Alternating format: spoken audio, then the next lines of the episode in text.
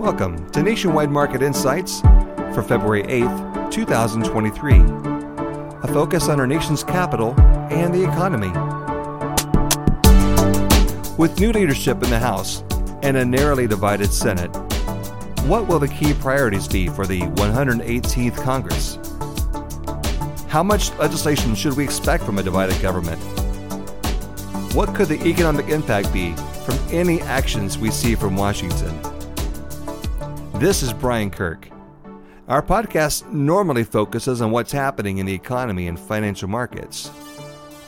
In today's episode, we're going to expand our focus to include an update on our nation's capital and discuss the potential economic impacts from the changing dynamics and potential legislation. Joining us is Nationwide's Deputy Chief Economist, Brian Jordan, and Senior Director from Government Relations at Nationwide, Carson Lewis.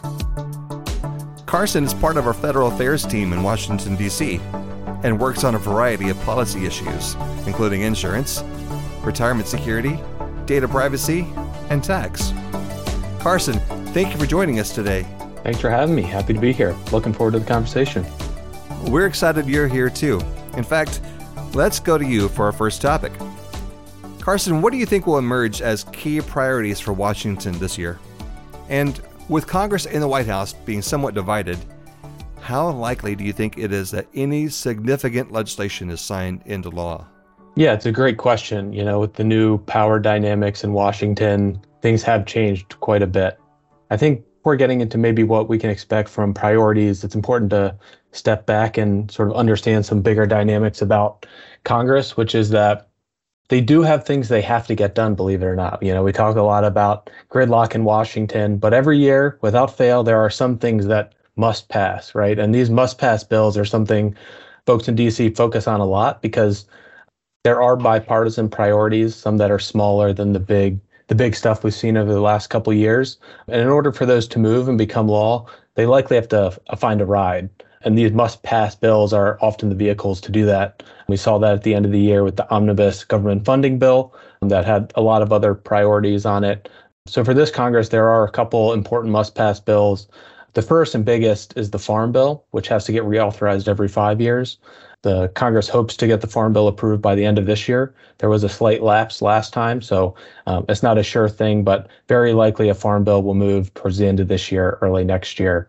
And then the other two big ones are the annual defense bill, the NDAA, and then government funding, um, which has to be passed by September 30th. Those sometimes can get kicked a little bit here and there, so those dates aren't, you know, hard and fast. But those three are the real sort of vehicles that a lot of people will be focusing on. And then the biggest one, which I think we'll talk about later, is the debt limit, which happen will happen before all of those and kind of drive a lot of the the politics and policymaking here in DC. Then getting into sort of the substance, so you alluded to the fact that with a divided Congress, there isn't likely to be those big legislative packages that we've seen over the last couple years. First, because of COVID, um, then the unified Democratic control of Washington that allowed some big bills to move, the Inflation Reduction Act, the bipartisan infrastructure bill, and so forth. So Congress will focus mostly on messaging and oversight efforts. So even though there isn't going to be a lot of legislative product necessarily on some of these topics, there is going to be a lot of activity. And those topics, I think, include at a high level China, ESG, focus on big tech, the role of government, especially for Republicans, and the regulatory agenda of the Biden administration, which has been very prolific in the first two years. And I think we expect that to continue. And then for Democrats, a big priority for them is going to be housing. And it's important to note, although some of these topics will be contentious, ESG, for example, obviously federal regulation, there is some areas of bipartisanship on a lot of this. China, for example, big tech, both sides of the aisle have concerns or interest in addressing it. The problem is where the rubber meets the road, right? What are you actually going to do? Often the parties come out on different sides. So there may not be a whole lot of legislative activity, but there could be some areas where they work together, at least in small areas, to sort of advance the ball. Uh, thanks, Carson. Brian, let me bring you in this conversation too. It's often said that a split government is good for the financial markets, but has that historically been true? And how have stocks and bonds previously performed under either a split government or a one party rule government. It is true. It's a good point. It is true that markets like, or at least profess to like, investors profess to like split government. We often see markets do well after election results that deliver split government. Historically, however, the track record is mixed. The stock market tends to do better during single party rule. The bond market tends to do better under split government. And this makes sense um, given the fact that government spending tends to be stronger, quite a bit stronger in real terms, under single party rule than it is under split government. So historically, real government spending has risen by an annual average of 4.2%. When we have single party rule, the same party controlling the White House, the Senate, and the House of Representatives, but it's only gone up by an average of 1.6% spending, government spending, up by an average of 1.6% when we have a split within the parties or uh, between the parties in government. And so the, the stock market likes that. It likes more spending because it likes more economic growth. More economic growth means better earnings growth. And so the S&P 500 has gone up by 9.1% on average per year when we have single party rule, just 7.5% when we have split government. The bond market, in contrast, would rather see more focus on debt reduction. The bond market, of course, worries about the potential, long term potential of a rising debt burden. And so we've seen bond prices go up by an average of just 2% per year during single party rule and 9.2% per year during periods of split government. So the track record is really mixed. The stock market likes single party rule, the bond market likes split government. Thanks, Brian. So, Carson, more recently, the markets have been especially sensitive to movements in inflation. Do you sense that lawmakers share these concerns and are, as a result, more likely to favor fiscal restraint going forward? Absolutely. I mean, you saw it starting, I think, sometime last year with the rising gas prices and heading into the midterms, right? There was a real focus on the political messaging side around inflation. Um, and that has really taken hold. Um, so I'll defer to Brian on the economics of it all. But even as some of that has waned, the focus on the economy and the impact of inflation on regular Americans and voters has continued to be a top priority. I think there was just a, a Pew poll out yesterday on what voters think the priorities for Congress and the White House should be this year. And sort of not surprisingly, Republicans listed the economy and the deficit as one and two.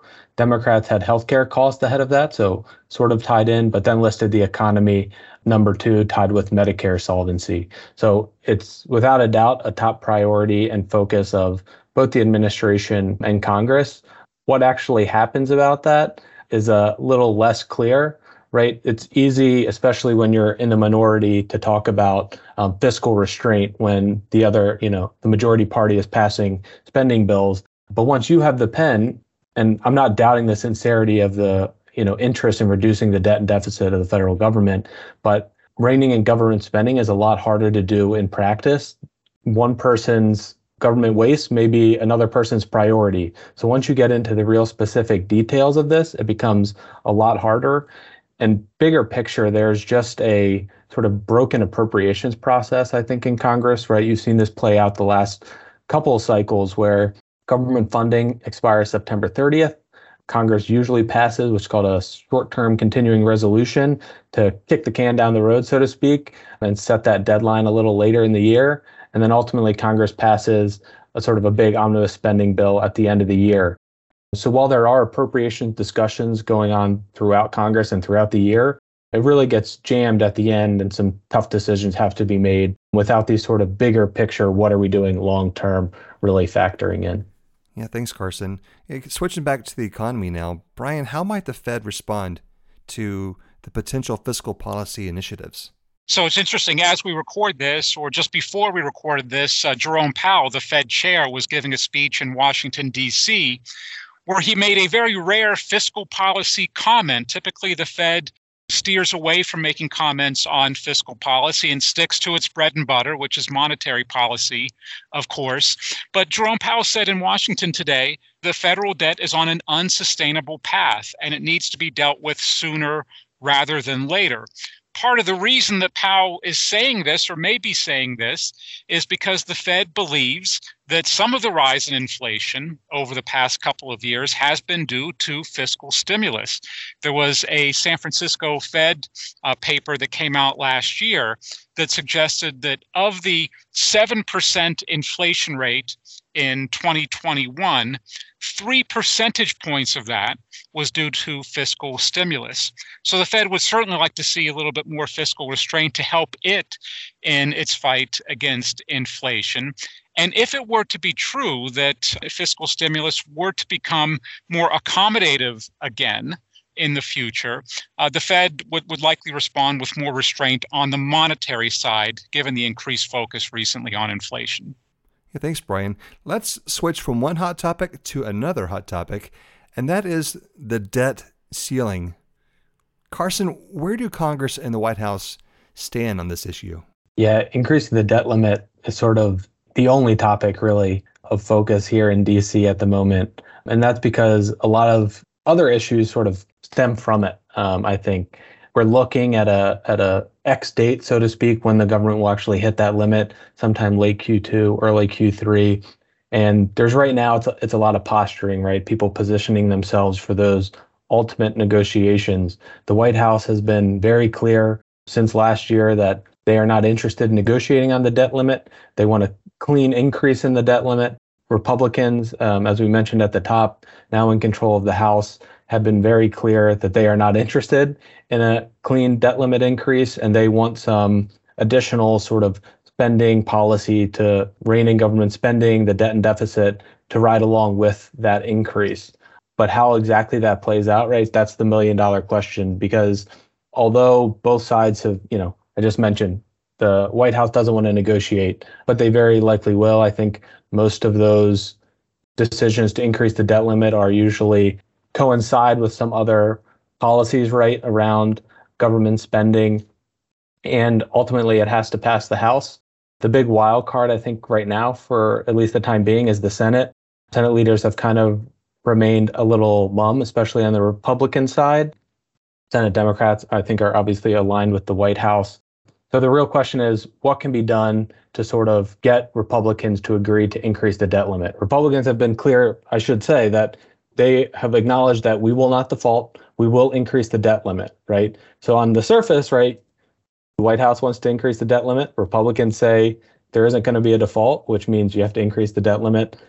That kind of is an obvious path forward. But again, Republicans want something to go along with that. Right now, it's not clear. I think Republicans are still getting their priorities in order, understanding where their caucus is. You mentioned the thin majority in the Senate. There is a razor thin majority in the House as well. So Speaker Kevin McCarthy has to navigate his inter party dynamics to see where they can agree and what can go along with that. You know, the ideas that are often thrown out are some sort of budget caps. We had that, remember, last time in 2011. Maybe something like the Trust Act, which would, you know, create panels to review Medicare, solvency, and Social Security, basically uh, punt, so to speak, that decision and let other people sort of come up with solutions to these bigger spending problems. And there's a whole plethora of other ideas out there, but the Republican caucus has not unified around what exactly those sort of red lines are. And Kevin McCarthy has been keeping a pretty open tone about where those negotiations can go. So as we get closer, things will set, certainly get a little more contentious. And I think things to flag about these dynamics, right?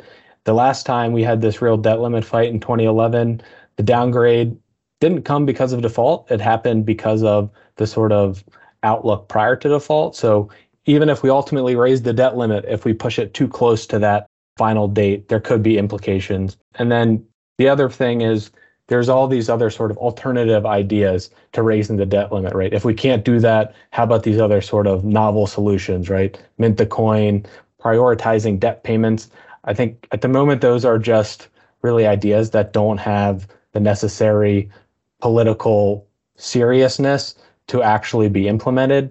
So I think the focus really is on we are going to need to increase the debt limit and sort of what has to be paired with that will be the deciding factor. Now, one sort of wrinkle to this, right? I mentioned government spending, which has to happen September 30th. There is also the possibility that we get some sort of short term agreement to punt the debt limit a little later in the year, pair it up with government funding so that we can have a more holistic debate. That could be sort of problematic and difficult in itself, but those are the two sort of inflection points that will happen around sort of government spending, or first the debt limit, and then um, government funding a little later in the year.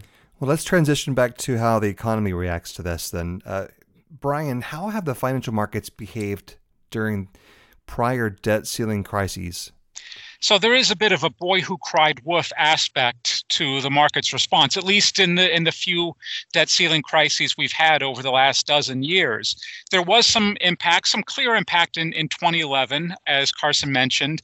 The S&P 500 nearly went into a bear market in 2011 during the debt ceiling crisis. Now, it wasn't all just the debt ceiling crisis. Again, as, as Carson mentioned, we had a downgrade by S&P of the U.S. sovereign credit rating. We were also going through a European debt crisis at, at that time. But clearly, the, the, the, debt ceiling issue played a role. And uh, we did have some ripples in the bond market as well. Long term Treasury yields rose by about 30 basis points as we were getting close to the deadline in the summer of 2011. But then in 2013, very little impact whatsoever. Um, a few small wa- uh, wavers in, in both the bond and the stock markets, but it was a great year for the S&P 500, a great year for stocks in general during the debt ceiling debate in 2013. Uh, the S&P was up by almost 30 percent that year. Very few um, minor pullbacks during the year. We did see a sell off in bonds that year, but I don't think we can attribute that to the debt ceiling debate because that was also the era of the taper tantrum. The Federal Reserve was exiting its quantitative easing program that had been in place in, in one form or another going back to the to the financial crisis in, in 2008 and the market was responding to that likely very little response to the debt ceiling. And so far this year, we really haven't seen. It's very early in the year. There's a long way to go, but uh, the market to this point has done well. The markets have done relatively well so far in, in 2023. Not much of an impact yet from the debt ceiling debate. Thanks, Brian. That's going to be a great place to wrap it up for today. Carson, Brian, thank you so much for updating our audience on everything that's happening in Washington, D.C. right now and potential economic impacts from all that. Join us next time as we discuss the upcoming CPI report. So we'll look at inflation and we're also going to look at corporate earnings. It should be very interesting. Make sure you subscribe to receive notifications when each new episode is released.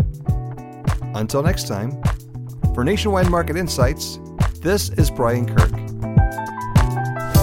The information provided by Nationwide Economics is general in nature and not intended as investment or economic advice, or a recommendation to buy or sell any security or adopt any investment strategy. Additionally, it does not take into account any specific investment objectives, tax, or financial condition, or particular needs of any specific person. The economic and market forecasts reflect our opinion as of the date of this report and are subject to change without notice. These forecasts show a broad range of possible outcomes. Because they are subject to high levels of uncertainty, they will not reflect actual performance. We obtain certain information from sources deemed reliable, but we do not guarantee its accuracy, completeness, or fairness. Nationwide and the Nationwide N and Eagle are service marks of the Nationwide Mutual Insurance Company. Copyright 2023 Nationwide.